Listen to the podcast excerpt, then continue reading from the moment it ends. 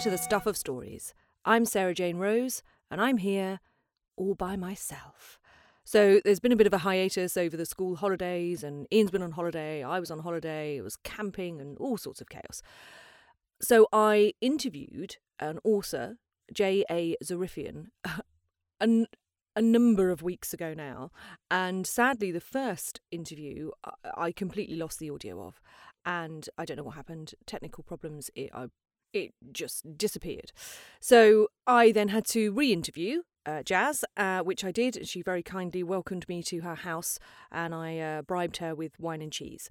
And so this is the interview that's going to follow. That again, there was then a huge hiatus, and it's taken me uh, weeks to edit it. So uh, huge apologies go to uh, Jaz for how much time it's taken us to get this podcast together.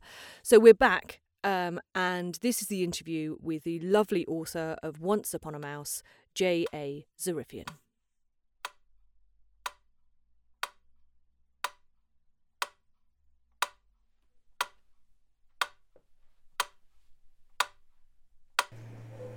So we're just going to go for it. Okay, let's. Um, so here we are again. I'm here with Jaz. So we had a lovely chat last time at the Crescent Theatre, and it was really nice to be back inside a theatre. Sadly, due to some technical difficulties, I don't know what happened. I wish I did, um, but I lost the file, and that's that. So instead, uh, Jaz and I have decided to have a cheese and wine afternoon. So clink. chin Cheers. chin. so we're having some lovely cheese um, from Arch 13 in Birmingham, which I picked up on my way through.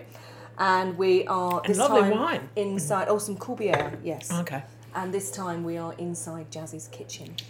Kitchen, family, dining room, and bar. A bar. Most important bit. That is. Uh, well, you can't see this sadly, but there is a um, a vintage style corner bar. Oh look! Oh, it's a it's a mir- oh my god! It's a mirrored cupboard that opens out into a full sort of drinks cabinet with a light inside. Yeah. Um, and that's the goddess Diana on the front because my daughter is Diana. Diana, yeah, and course. Casey is the one who was the bar fanatic. He, uh, when he was at Warwick, my son uh, went to, yeah, Warwick got his degree in history. And he was also the president of the uh, drink society, the, Ah. bars. What was it called? The what I can't remember. Mixologist. Oh, mixology. Oh, or okay. whatever. And uh, so yeah, so we thought, well, let's let's embrace that. embrace it and i'm happy with any kind of booze so um, But that that's why it's also got the russian corner because his his studies were a lot of, of russian So we're having wine and cheese. We're going to talk about stories. I mean, this is probably the perfect afternoon, really. Um, it so, works for me So let's go. Um, let's just go back a little bit on uh, on your journey of Once Upon a Mouse. So let's talk briefly again about where did it? Were you always a writer, or did you become a writer more recently? Because this is your first book. well, I've, I've been writing most of my life uh, i think i can remember I, re- I started reading very early uh, to the point where my brother who was four years older than i would give me his books and say, "Tell me what it's about. I need to turn in a book report tomorrow." Um, so that he was in fourth grade and I was in first or something, but I was reading it, and I loved them. I loved reading. I loved the way it transports you. I loved. There was never a time that people could not find me with a book in my hand, or my nose in a book. And so yeah, re- reading and storytelling, and I was always writing little sorts of stories. In fact, oh my God, I just remembered the other day this too. I sent a fan letter to Richard Nixon when I was a kid, when he was president. And it was all about wouldn't it be great if we were all bunnies? Because I wanted to be a bunny. Not a Playboy bunny, a actual to be clear, yeah. bunny. And I sent with pictures of, you know, Spiro Agnew as a bunny and all these other people as bunnies. And I got back a lovely, you know, tour of the White House book, and you know, the, the thank you so much. I just, I, sh- I just shudder at it now. But yeah, my family was a diehard Republicans. In fact, I do still have a Nixon um, brooch with an elephant, and it spells out Nixon. I don't know what I'm going to do with it. At some point, I will find someone who will want to pay massive amount of money for amounts it. of money for it. Yeah. So I was writing stories at a very early age, and then when I learned how to use a typewriter finger by finger, I tried to type them out. I don't have any of them anymore. I don't know what did happen to them, but yeah, so most of my life it's been a case of writing. I used to write in the stairwell of my theater where I went to university, Cal State Northridge, and people would know where to find me. They would just open the, and there I was sitting on the stairwell. Uh, at one point, they were, there was talk of a memorial plaque on my stairs at some point, and I, I hope they do it before I die. It would be nice. Uh, but that's people knew where they could find me, and that's where I was writing plays. Okay. And we did a few of them at the theater, so that was fun. Um, but and I wrote, I think, one or two what I would have considered a book, but it never really stirred me Okay. the way Once Upon a Mouse did. So, and that one I finished in 2010 when my dad turned 100. So, yeah, that was that was an interesting aspect of it too. But one of the things that and I think we discussed it, but I and I don't remember how it organically came up. but I will just jump in. Just shoehorn it in. It's fine. Um, one of the things that, that I enjoy is is when you read a book, when you start it, is if the beginning just grabs you, clinches you, you know, like takes you by the spine and says, "Come on, let's go on this trip." And I walked up to Patrick one day, and I, and he's the same way, and I just said, well, "What do you think of this?" And I did the opening line. You know, it was enough to make the cow go mad. An odd thought for a mouse, but Danny had it nonetheless. And he went, "I'd read that," and I went, "Oh shit! Now I have to write it." so Committed now. that's how that one began. Yeah. But it's true. Every one of the stories so far, the the books that I'm working on, they have to have some kind of a clinching title, a uh, beginning. So you literally started with a sentence. Yeah. And you had no idea what how the rest of the book was going to go. No. So where did that journey take you next then? Um, well, I figured if, if it was a mouse, it had to be in some sort of world. And one of the easier ones for me to think about was fairy tales. And Patrick had always mentioned this book uh, by Bruno Bettelheim, which I actually have here now. You can see there's loads of post-it notes and everything. else. uh, Uses of Enchantment by Bruno Bettelheim, which is he had studied with Jung, I believe, and he worked with abused children or uh, children that were non-responsive. They were having difficulties. Uh, different homes would bring him in, and he utilized fairy tales to bring them out of their shells, to help them uh, deal with life, to start conversations, uh, to get them on a, a, a journey of their own of discovery. And a lot of times, when the, the thing with fairy tales, and this is something I did mention before, is that they start with once upon a time or many other different phrases. And it usually ends with happily ever after, or, and if they're alive, they are still or whichever the case is. But it, the, the premise of it is to take you on a journey and to bring you home safely, which was the premise of a friend of mine, uh, Joe Stefano. He created The Outer Limits. And that was where the voice at the very beginning, we control the your television set. Do not try to adjust. We will do all of that.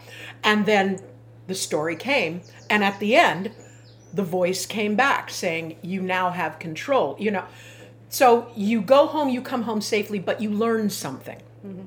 That was basically the idea of fairy tales, which I found more and more. And if, if I didn't get something from it, they were flawed. There are a lot of fairy tales, a lot of Hans Christian Andersen ones that are, are essentially flawed in this theory. You know, the, the fact that the little mermaid is dead. Um, you know, she's flotsam on the waves.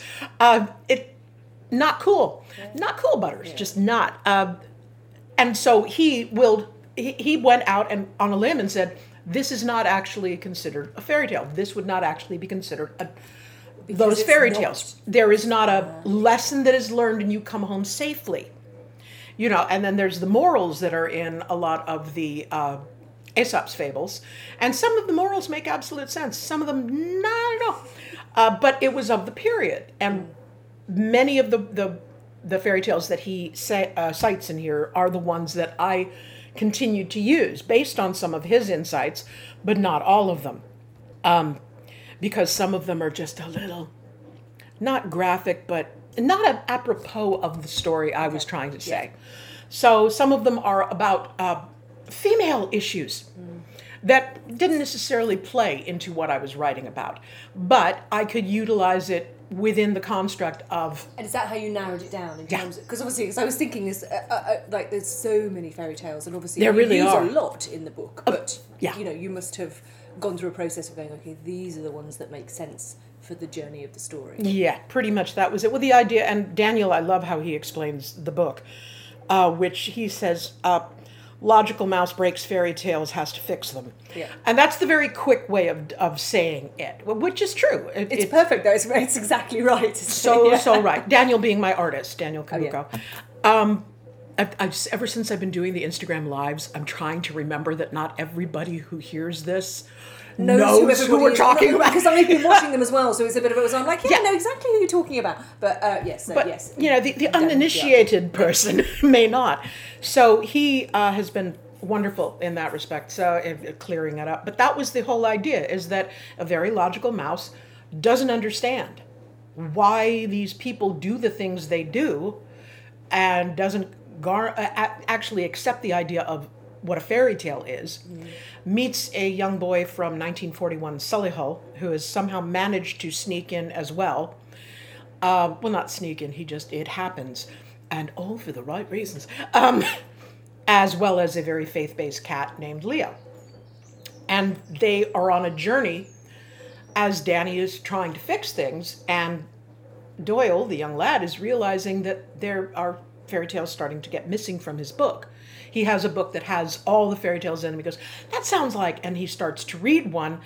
And you know, they don't understand what reading is, they don't understand what poetry is, they don't get that. So he tries to explain it, and little by little, Danny, being also incredibly clever, learns how to read. So it helps in different ways. I just, there was, yeah, a lot of fun writing those things. It, it was fun. It was stupid fun writing this book. And was it and and because you'd kind of gone, you know, you literally started with a line, then gone down the research route of the fairy tales. So then, how did you decide on the journey that, that I don't want to give too much away about the book either, but how do you decide on the journey that that Danny goes on? You know, so you've got fairy Yeah. tales, you've got a line, and you've chosen the the mouse as the main character. Um, did you th- did you then say, okay, well, I think what I want to do is I want the mouse to explore all of these fairy tales? Is that well, the, the whole beginning was I had to find a way to get her to feel that she had to flee. okay? Yeah. So, uh, you know, the, the very beginning is we realize that her cousins are the three blind mice. We realize that her mother was the one that ran up and down the clock for Hickory Dickory Dock, but her mother has died in a clock incident. Uh, we find out more about that later. And that uh, the uh, farmer's wife, who is deadly with a carving knife, uh, you know, she feels needs to have her comeuppance. Again, that goes back to I think uh, it's the thing that it, that that first bit of the book. The, the, the, the what I like about it is are all of those things because it does yes the first line grabs you but then you realise that you immediately see you know you're, you're not trying to hide anything particularly in that you know because you're, you're bringing everyone in and going okay immediately we're in some version of a fairy tale we've immediately got the three blind mice we've got Hickory Mm-hmm. Well, partially sighted. yeah, partially sighted. My, da- I told my daughter when my dad was reading it to her, and she, the, the questions were just hilarious. And the thing was, she'd listened to the um, to the audiobook before, but I think I, I think we just had it on in the background and stuff, so she wasn't necessarily. So then when someone is reading it to you, which I think is one of the most precious things in the world, and um, and she was like, "Well, why are the mice blind?" And I was like, "Well, I." I don't know why the mice are blind, and I love that. There's all these questions that come up, but yeah. But going back to that, the the yeah. So it draws you in. You know you're in this world. Um, so, and I think that's a really lovely way to bring everybody in. Well, and that's partially historical too in the Three Blind Mice because, uh, you know, they they were I think at one point uh, government officials of some sort that were not doing properly because they were short-sighted or they could not see. And the farmer's wife cut off their tails with a carving knife. Did you ever see such a sight in your life as three blind mice uh, because and i don't remember if it was the queen or something else they she you know basically cut them off from the legs and basically said no so it turned into this rhyme which many of the mother goose tales are either fraught from or attributed to certain historical things. Like they they loved to say that Ring Around the Rosie was for the plague, thing, which yeah. is not completely, and that um, Mary Mary Quite Contrary was for uh, Queen Mary, uh, not completely, but they were able to utilize it, and, and in both situations, they could make total sense of how it would play out. Uh, but there are a couple, and, and it's cited in the book, the lion and the unicorn having a discussion, and it was because the unicorn of Scotland and the lion of France, the, I mean, I'm sorry, the lion of England, were deciding to become one country and that was an Elizabethan thing. So that was one of the ones that I, I do discuss because mm-hmm. Doyle's trying to say how it's a historical thing, and yet they know it as a a real historical. event. And I think I think that's fascinating. It's, it- it's really interesting that that element of fairy tales, isn't it? That that at what point, at what point did someone transfer something from a, a, a fact or possibly a legend and turn it into an actual fairy tale? You know, how, how does that journey happen? I Well, that's and there's another book that I read uh, read about called Clever Maids, and it is about all the women that helped Brothers Grimm write the stories. They got all the stories from them, added their certain Christian elements, their certain anti-woman elements, you know, whichever the case may be of that era. But a lot of them, and there's another wonderful book, Clarissa Pinkola Estes, Women Who Run with the Wolves. Oh yes, ab- absolutely excellent because it it gives part of the stories but told the way some of them may have actually tried to be handed down. Yeah, so with the, the the fairy tales it's also a case of what knowledge is it trying to impart? One of the things that we we discussed before and it's gone into the ether so i'm going to try and recall it again was the uh, idea barbara streisand had at one point talked about hansel and gretel being this hor- horrible story of these poor two children and their stepmother who hates them kicking them out into the woods and uh, you know and people buy that and it's not the actual way because when the story began it was of an era where you were working on the, the laird's land, uh, the lord of the manor, and if you were an attractive woman, you might end up as his plaything until he decided to get rid of you, or you were down in the scullery until all the fumes killed you. If you were the young man, you would muck the stalls until lung disease came and killed you, whichever the case may be. But it was also a period where people could strike out on their own and try to begin their own lives. And what the story is about is teaching the children how to become self sufficient and also te- teaching them how to do it together. So uh, Gretel protects Hansel and fools the witch in response to try and make sure that her brother stays safe. yeah. Um, he hides the food so that they can both share it. You know, it, it's it, it, it's a very very interesting way of doing it. And of course, they kill the witch, which is not very fun when you're dealing with the fact that well, I'm Wiccan, but she was a bad witch. She was a bad witch. She was a mean witch. And then the other uh, Self defense. yeah, yeah, there you go. And then I was thinking of another one, and now I can't. It's out of my head. we talk like we mentioned because there, there's uh, lots of stuff now about this about and, and I quite like because we talked about the retelling of, of fairy tales Mm-hmm. and um and, and where the and you were quite passionate about and where the the line is drawn. So are you retelling the story, or are you making a new one? And and and this idea now that what we need to do is we need to retell them, but we need to make them politically correct. Yes, exactly. Because you were saying about the um, the consent. Yeah, that really because I love Kirsten Bell. Um, I you know she's she's she's okay. Uh, Good Place is a fun show, uh, but she talked about having read Snow White with That's her children. White. I'm just having some more cheese. don't and um, and how the one daughter said, "Well, why did the prince kiss her when she was asleep without asking?" And it it pissed me off because it's like, Kristen Bell, don't you know that story? She's not asleep. They all thought she was dead. And in that era, I mean, even when I was a child, it was you went and paid your respects to the dead body. And there were times that you would plant a kiss on the dead body doing this helped me understand more of.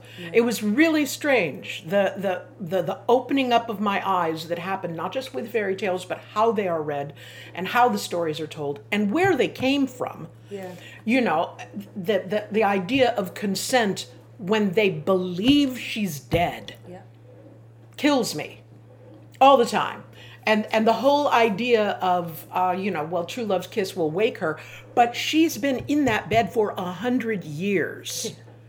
you know, chances are, chick dead. you know, you you don't have a clue really. And what do you do? You know, if you if you, you go bend over, you give a kiss, and it's An not a reaction. Exactly. And I think the other thing was, well, she doesn't even know him. So, yeah, actually, they did meet.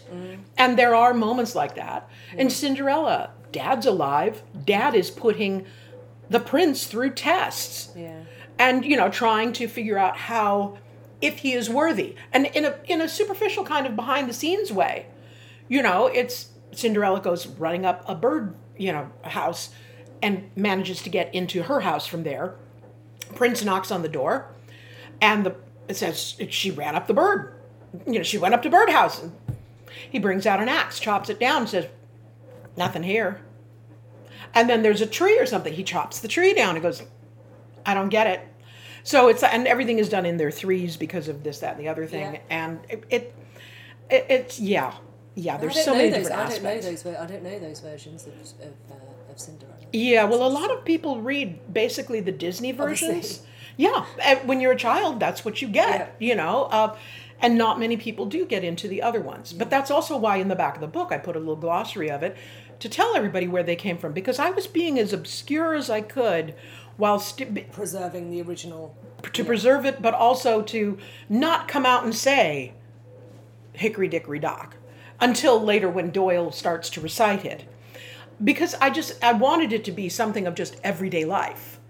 That this was just the way it was, and the dish ran away with the spoon. You know, when he was always having a hard time when that dish ran away, he couldn't find the dish anywhere. You know, it it was just how do you do it without giving it away was my whole idea because it was an everyday event. But, but also there's a challenging, challenging, but there's a because because of what because of um, Doyle's attitude because uh, to to these fairy tales, I think there's a there's so, so many really lovely moments where he's kind of challenging them and going, well, this doesn't make any sense. And you say that's come up again without not giving away too much of the book. Um, but I think it's really lovely the way that that that, that happens because you, you've brought in all of these these fairy tales and he goes through this journey and there's a question in each section. uh, uh, and Well, then- they're both then- they're both having then- that this you- doesn't make sense. Doyle do- doesn't understand that he's in a fairy tale world. No. And Danny doesn't understand Danny, why. Sorry, got Doyle and Danny mixed up. Yeah, okay, but but I mean everybody does, the only one who doesn't question anything is, you know, Leo who's just going to be happy with a ball of yarn. I love Leo. Let's talking of the characters. Actually, let's let's quickly just talk about the audiobook because I do want to talk about that, and we and we didn't actually um, talk about that much because we were so busy chatting away last time. Um, so the, there's an audio version of Once Upon a Mouse, which is wonderful, and um, what's fascinating about it, and from Ian and I's perspective, Ian and I are both uh, audiobook narrators, um, and is it's a really interesting style of audiobook. I think it is the only one that I know of that uses multicast in the way that it does. So what happens? So in um, in Once Upon a Mouse, now there are lots of versions. I'll just go through this quickly. Lots of versions of how you do audiobooks and kind of audio drama. So you've got obviously straight narration, which is one narrator who does everything. Done. Then you have duets and duels, which is where you have either the female narrator taking the female parts and the male narrator taking the, the male parts, or you have um, that kind of mixing up where they do the point of view. So they both play both of the parts, but they're doing it chapter by chapter, depending on whose point of view it is from. Um, and then obviously you have multicast, where there's literally um, lots of different people playing the different characters. Usually the multicast tends to be adapted a little bit, or, or you have a narrator. It's almost like a radio play. when it becomes a bit way. more yeah. like a, a radio drama. Um, what Mon- Once Upon a Mouse does is it is multicast, but because the perspective shifts, I'm not going to say changes. Right. Shift. I think it, the point of view shifts even within a chapter. So what you get is you get um, some narrators uh, will start. Amy starts the book and is beautiful, um, and and then people come in and start playing characters, and then when the point of view shifts, you get a new narrator in. so we had four main narrators. Yes. we had um, Amy doing Danny the Mouse, and Amy was, well, she was my inspiration. In fact, I spoke with her about it just as I was starting to write it, and I was asking her questions about things. And in her responses, I would just look at this adorable little face of hers and just go, yeah, she's Danny. Um, there was also uh, a Danielle at the Crescent, who I ab- absolutely adored, and I was like, "Oh, well, I call you Danny. That's a good name." So I, I based that on her name, but it was basically Amy as that character, and then there is Leo, uh, the faith-based cat that she runs into, who is actually based on my dad's cat. When it sat around the house, it sat around the house. In fact, if you look at the pictures, those are pictures of Rogie. Um, I gave So I remember seeing, um, I guess it might have been on Facebook, it probably wasn't even Instagram at the time, and you used to post pictures of your of your dad, this beautiful, amazing, massive ginger cat. And then when I saw the pictures of the book, I was like, that's got to be. Yep, that was Rogie. That's Rogie. That and he he just as laid back as that was the way I depicted Leo. Um, and then there's Doyle, who is the young boy from 1941 Sully Solihull, and then there is Simon, who is um, our mysterious character. Uh, so those were the four main voices. Uh, Stefan discussed this with me. Rudnicki, he's the one, one of the management people from Skyboat Media who produced the audio. And he said, well, this is just what I've found, is that it sounds like you have these four main voices. And I was, I, I didn't get it because like because the perspective changes and it becomes Danny's part of the story or becomes Doyle's part of the story. It becomes, and I was like, really? Because I, I, I guess I see it cinematically or I write it that way because, I mean, every single the, the books that I love the most, and William Goldman is probably my my god. He does. I always thought that was kind of the same thing. They change perspective in the middle of it because it just happens. You know, I really do believe that. There are times that, yeah, you can tell it's just this one person going through. Or George R. R. Martin, you've got the chapter title by this person, the chapter title Yeah. is that person. And so that's where you know that the perspectives are going. But no, I, I, so I said, okay. He said, do you mind if we, you know, do it that? I said, no, no, but, and, and I told him, Amy is who I based it on. Uh, my brother Raymond is who Simon is based on, and Doyle is is is Patrick as a child. I said, and Leo is Billy Connolly. I don't know if you can afford him. He may not be available. yeah, yeah, I don't think he was, but um, Stefan himself did Leo. Because he just went, I, I can purr with the best of them. And I was like, yes, please just keep talking. Because he does have an absolutely lovely voice. It's, it's like if you put Patrick and he together in a room, I'm just the happiest girl. Uh, they, can, they can tell me a bedtime story or wake me up anytime. It, it's marvelous that way. So he did that. And then we had a few minor things that they wanted other people to do. And it was essentially me and Susan. I don't think we had anybody else that did the smaller versions of Yeah. other characters. So yeah, that that was wonderful fun to be able to to read in your own book. So it was good. It was a, it, yeah. I got to do both John and Zarina, the the queen ant. The Queen Ant, yes. I, I, and, and funny enough, I remember when the, the Queen, I was like, that's Jaz. That's Jaz. um, but, But- funnily enough, I thought you you don't do the voice of Leo at any point. No, See, I was convinced in the early part that it's you doing Leo. Yeah, no. And and Claire uh, Bloom Benedict, who directed it, was also very uh, clear about making sure that she knew they had an incredible editor, but she would have them read practically the entire chapter, the four people, Yeah. and then have somebody else read the entire chapter, and then they would. So if it was one that had a meshing, unless they knew for a fact that most of it was just going to be that, and then most of the other was going to be that, then of course they would have them do just that. But there is a couple of areas where it's switched back and forth. yeah. and they had them just just for continuity to have them read that the whole flow. thing, the flow Lovely. going, Oh, and then they had the other person do that so that when they edited it, It in fact, there was only that having a good editor is essential. honestly. Um, in the very beginning of the book, I make a what I thought was a joke, but she thought was a typo, and nobody called me. And I, it wasn't until I started to hear the first thing. Uh, but she liked her cousins. They were good for they were good for some well company for only. And you know because to me it was like it's not just one thing. That's the only thing they were good for. She thought it was a typo and it should have said company for one. And so she had Amy say that. And I went back and said, no, no, this is a joke. And she went, oh, okay. Because they didn't want me to be there No. while they were working. And I can understand that.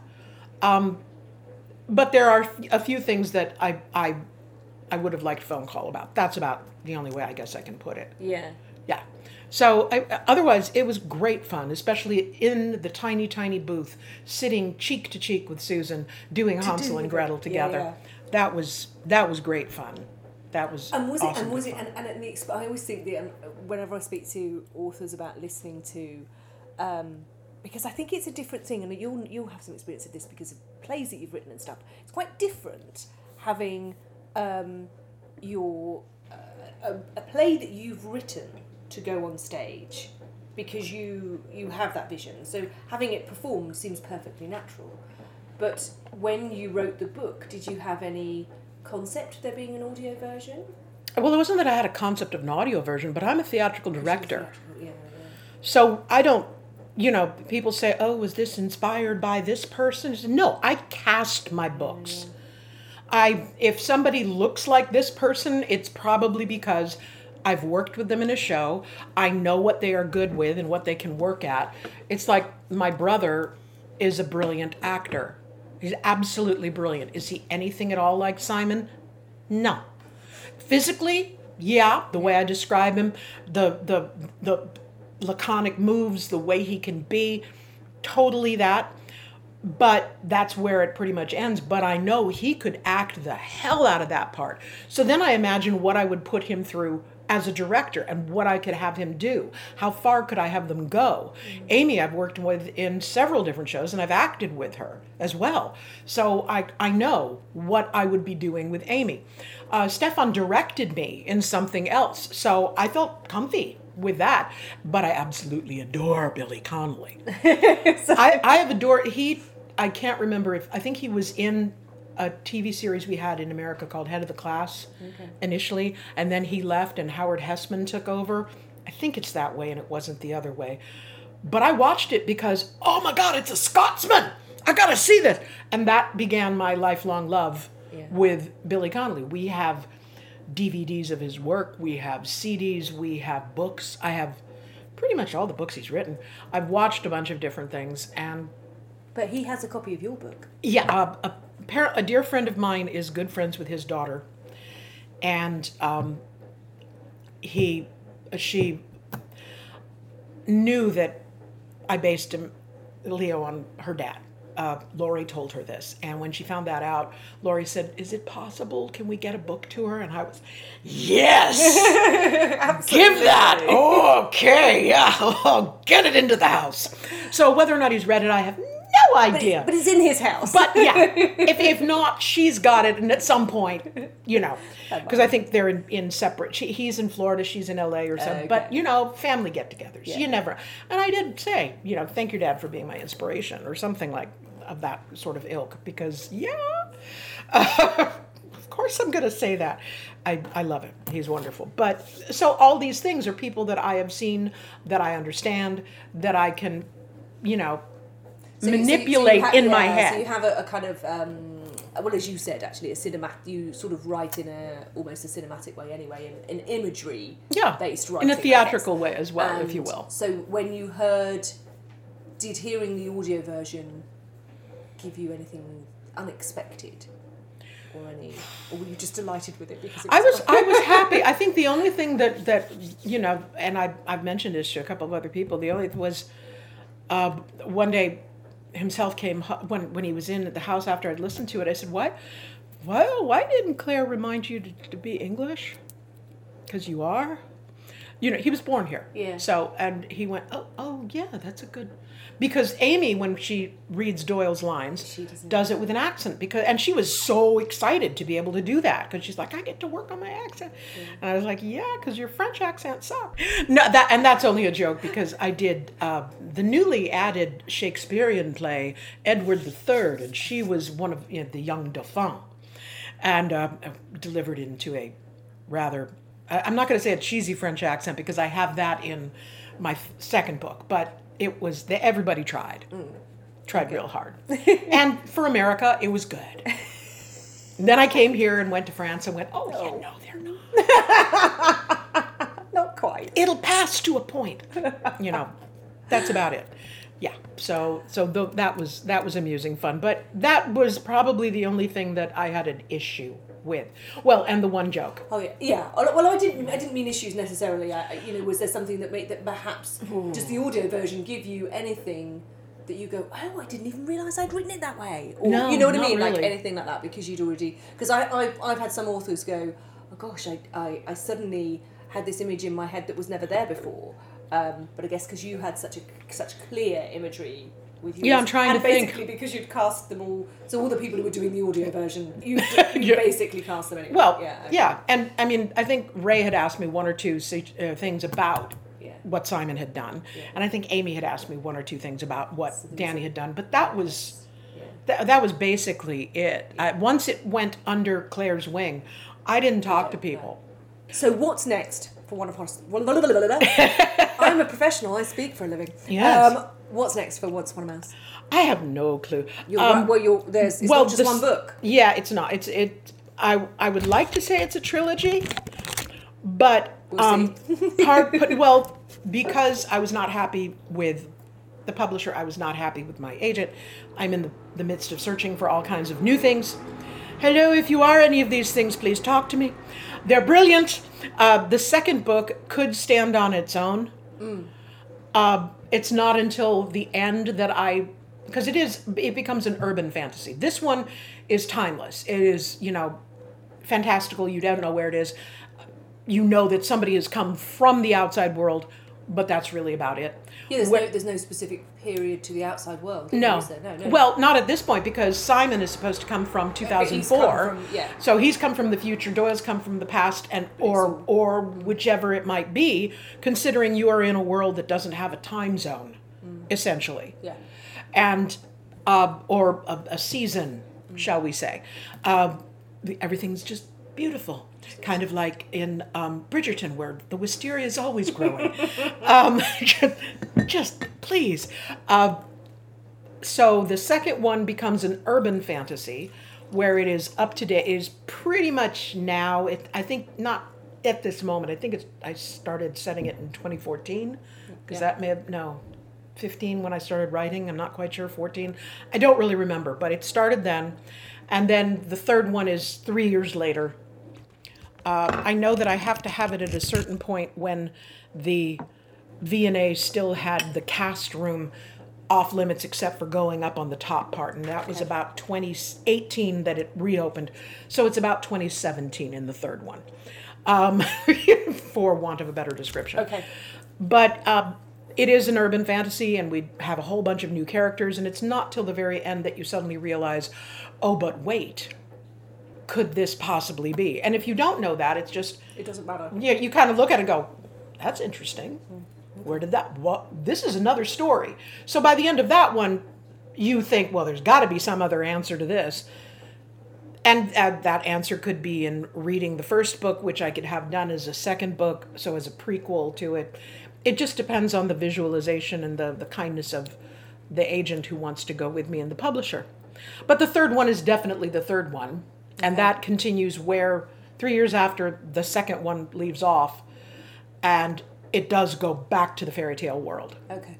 So I have immersed myself in more fairy tales and have to, yeah. Uh, Melissa Harrod told me a, a wonderful, dear friend of mine. She was a member of the theater group that I was part of in LA. Uh, and when she saw that it was about fairy tales, she said, Do you know Princess Bean? And I went, I don't think so. And it was an Italian one, I believe, is what she said. And she got a, she got me the book. She just came over one day because she was living close enough to my, my dad's house. She said, "Just read it," and, and left. And it was like, Okay. I'll see what sees. Um, who she works for.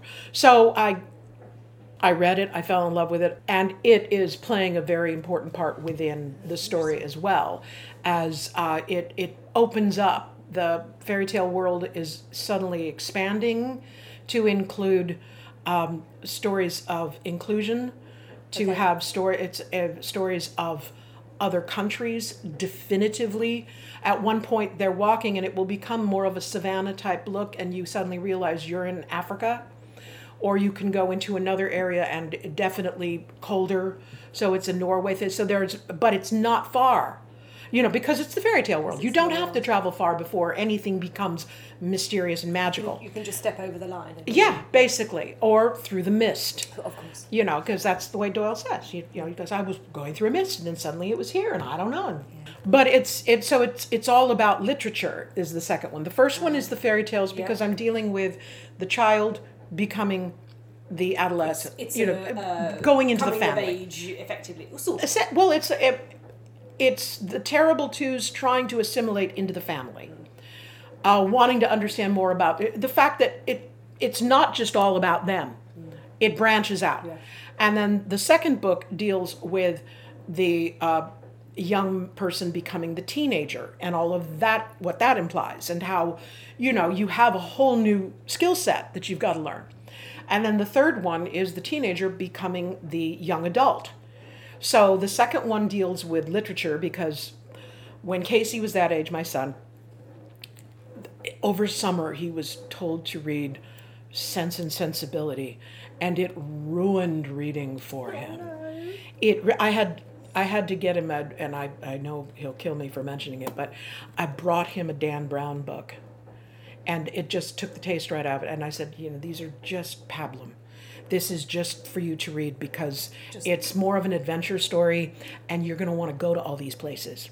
And that's what I look. I look at them as travelogues. I remember you saying that. Yeah. Yeah, you said that to me. But he- I've not read them. I've not read them. Yeah, um, yeah, you don't need to because it's Chinese food, you know. Yeah. But that's what a lot of kids at that age are dealing with in their literature classes is reading and discussing books. So that's and why. I think, I think it's it's the, the, the, the sad thing about that is that even if and I've always read lots and lots of books and I've always loved it, but when I did my A levels, and even if you're given a really good book, and we were given we were studying A Child in Time by Ian McEwan, which I love. It's a great book, but studying it.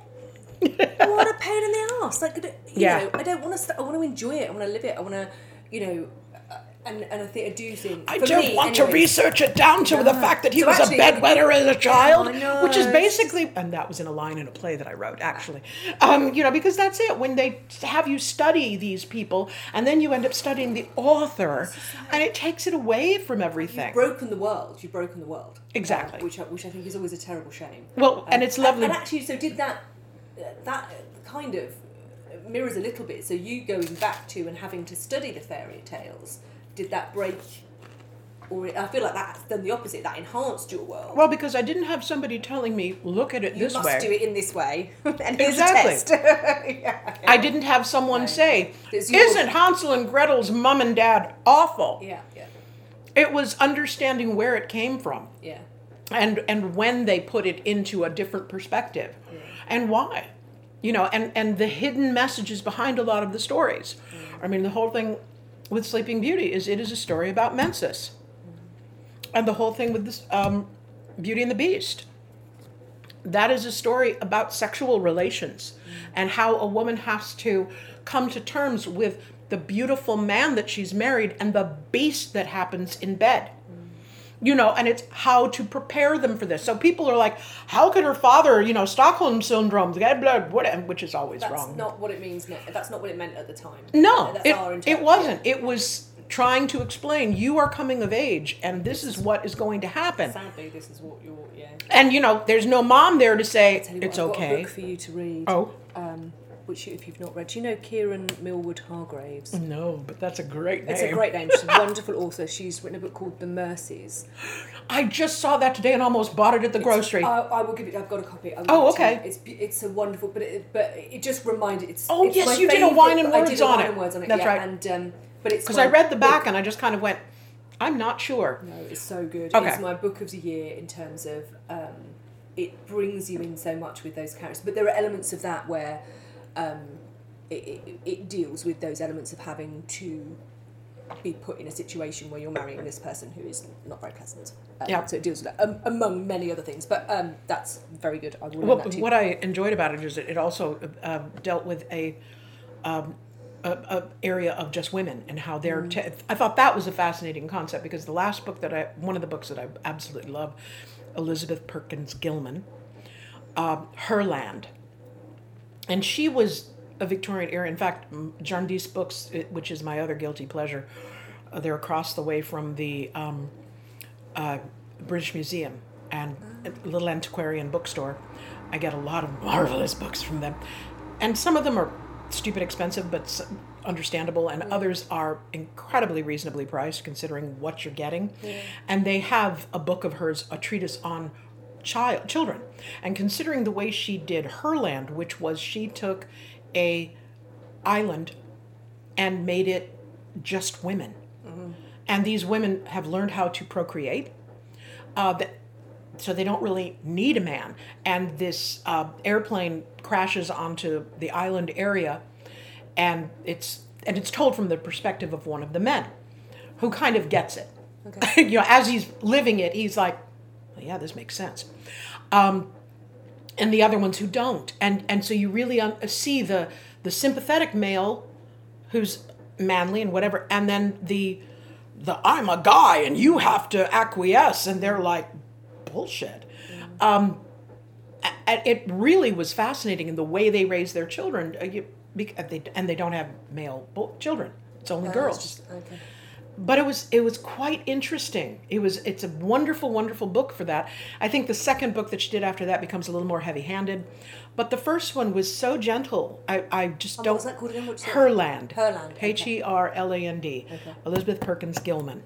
But yeah, they're a guilty pleasure of mine, and, and they will have these books every now and then that I just walk in and go. oh yeah, I, I love that need- kind of bookstore. Okay, so very quickly then, um, so uh, uh, Jaz also does, which is uh, worth checking out. She mentioned it briefly. She does Instagram lives every uh, Sunday. Sunday night, and there's either a story and or a guest. But tell us where we can find you, follow you, stalk you. Yeah. Oh God, please, please stalk me. Um, on Instagram, I'm at uh, J lower K, lower score underscore A underscore Zarifian Z A R I F I A N. It's my maiden name. I was raised Armenian, um, and so that's at Instagram. That is the professional account, and that's where I will be doing the Instagram lives. And uh, on Facebook, I I don't know. There's Once Upon a Mouse page. There's also a J A Zarifian author page, and both of which I think are listed in the Instagram account. And if you can't find that, you know, me on Facebook, there's there's obviously ways. Yeah. Google Once Upon a Mouse. Yeah, and there's also the The website. website is beautiful. Yeah. We haven't had time to talk. Oh, that's really okay. The website, the- very quickly, is um, doylesbook.com. That's it. Yes, dear? Google Once Upon a Mouse, don't go to Disney. Yes, when you Google Once Upon a Mouse, it's got Once Upon a Mouse novel. Uh, but there is another short. There was a, a children's book called Once Upon a Mouse, and also Once Upon a Mouse has been taken over by a lot of Disneyphiles. So if you hashtag Once Upon a Mouse novel on Instagram, you'll find my stuff. If you hashtag Once Upon a Mouse, you'll get a whole lot of. and I am a Disney whore, so I'm fine with that. Yeah. But within it all are some of the artwork and pictures, and yeah, They are it- beautiful. We did we did mention Daniel, but uh, we'll, we'll approach his artwork time. is amazing. Yes, let's have another chat. Bring another bottle. Bring more cheese. More cheese. Yay! Well, thank you so much. I'm so sorry Thank that we to do it you. all again. Um, but Ah. it's once again been I didn't mind. wonderful. Get to see you more. It's charming. All right then. Cheers. Bye. So that was the lovely J.A. Zarifian, or Jaz, uh, as I know her. And uh, it was great to have that chat with her twice, effectively, um, but really interesting to go through that journey of of how she wrote her book and how she got from one sentence to a book that explores all of these different tales and explores how how we view them and perhaps how we make sense of them. So that's uh, Once Upon a Mouse, uh, which is a really lovely, interesting book to read or listen to because the audiobook is also fantastic. And again, it kind of breaks the rules a little bit, all the all the walls if there are any. Um, so and it's interesting again to to explore and think about how we view those traditional tales and you know, is there a lean towards us sort of hiding them away a little bit, and going, well, it's a bit sexist, it's a bit this, we probably shouldn't tell it. But we need to remember why they were told and and the time and what they represented for their time. So I think it was really interesting to explore that. Uh, now, the next episode is me talking to Sam Langley Swain, who is an author and publisher uh, from Owlet Press.